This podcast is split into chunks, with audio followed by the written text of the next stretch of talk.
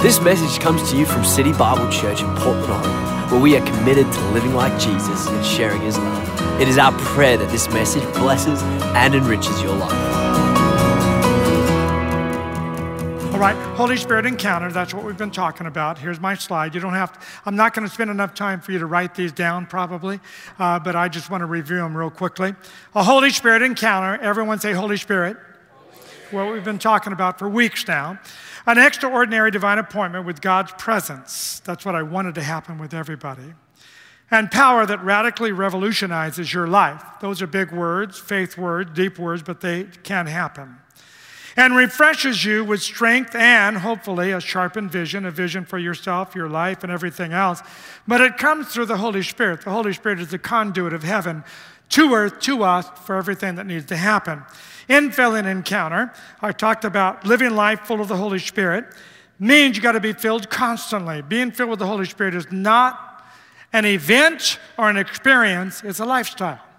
And if you think it's just a one time thing, you totally missed the whole doctrine of the Holy Spirit. It's not, even though it can be a starting point, an experience, an event, a place, a time, etc.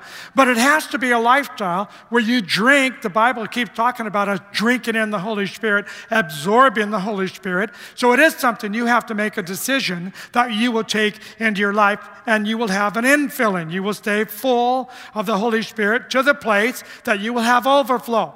Overflow means you have more than enough of spiritual activity, spiritual fruit, gifts of the Spirit, activity of the supernatural in life. You have more than enough, you have an overflow.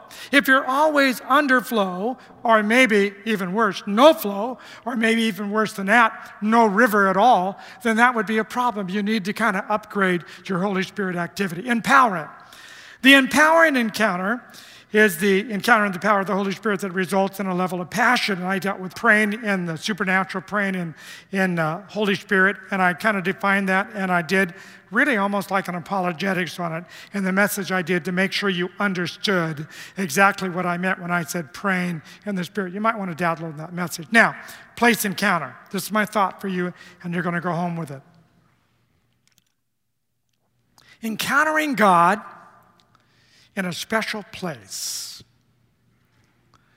where the Holy Spirit impacts your life in a significant and meaningful way. A place. Well, I have some special places in the natural. When I first kissed my wife on top of Multnomah Falls, that was an event. When I proposed to her, I can remember the place I can remember the events, the experience, the emotion.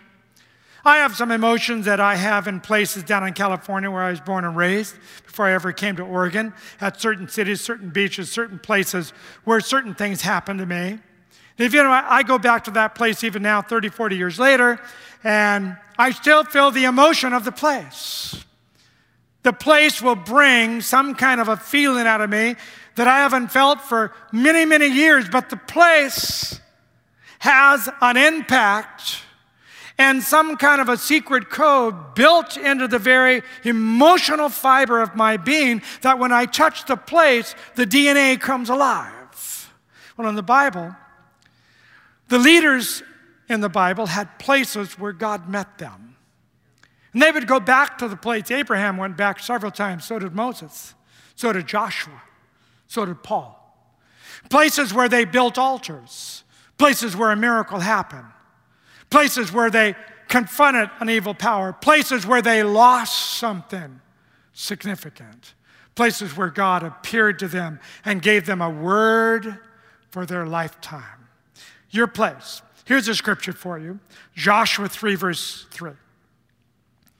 They commanded the people, saying, When you see the ark, the ark represents the presence of God, the power of God, the voice of God. It was the most holy place in the tabernacle of Moses. Without the ark, there was no most holy place. But that ark represented the very life of God amongst Israel. Well, the ark was passing over Jordan as they were taking Canaan, and the scripture says they commanded the people, saying, When you see the ark, representing power, presence, voice, guidance, Urim and the Thummim, um, the, the direct and prophetic word of Jehovah Himself, the, the provision of the manna and the pillar and all the stuff The ark represented every bit of that. It says, Now, when you see the ark of the covenant of the Lord your God and the priests, the Levites who bear it, they had to bear it, four of them, with a particular way they had to carry the ark. Then you shall set out from your place and go after it. For you to find the place God has for you, sometimes you have to leave your place.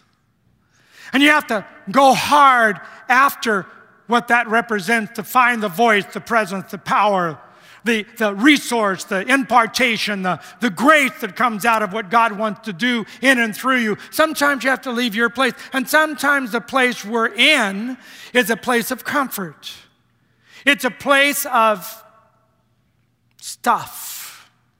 It's a place where we're tangled up with busyness and, and life and decisions and, and disconnected things that are going on and a place of maybe it has emotional worry and it has family worry and it has finance worry and I'm living in this place and you want me to leave this place and go after the ark, go after God. Well, I have so much stuff to do in this place. I don't have time to go after, don't have a heart. I'm telling you right now, if you would leave your place and find the place of God, your place would go through a transformation. It would change. But we only stay sometimes with the place we have. The place I'm talking about is a special place that is not necessarily geographical.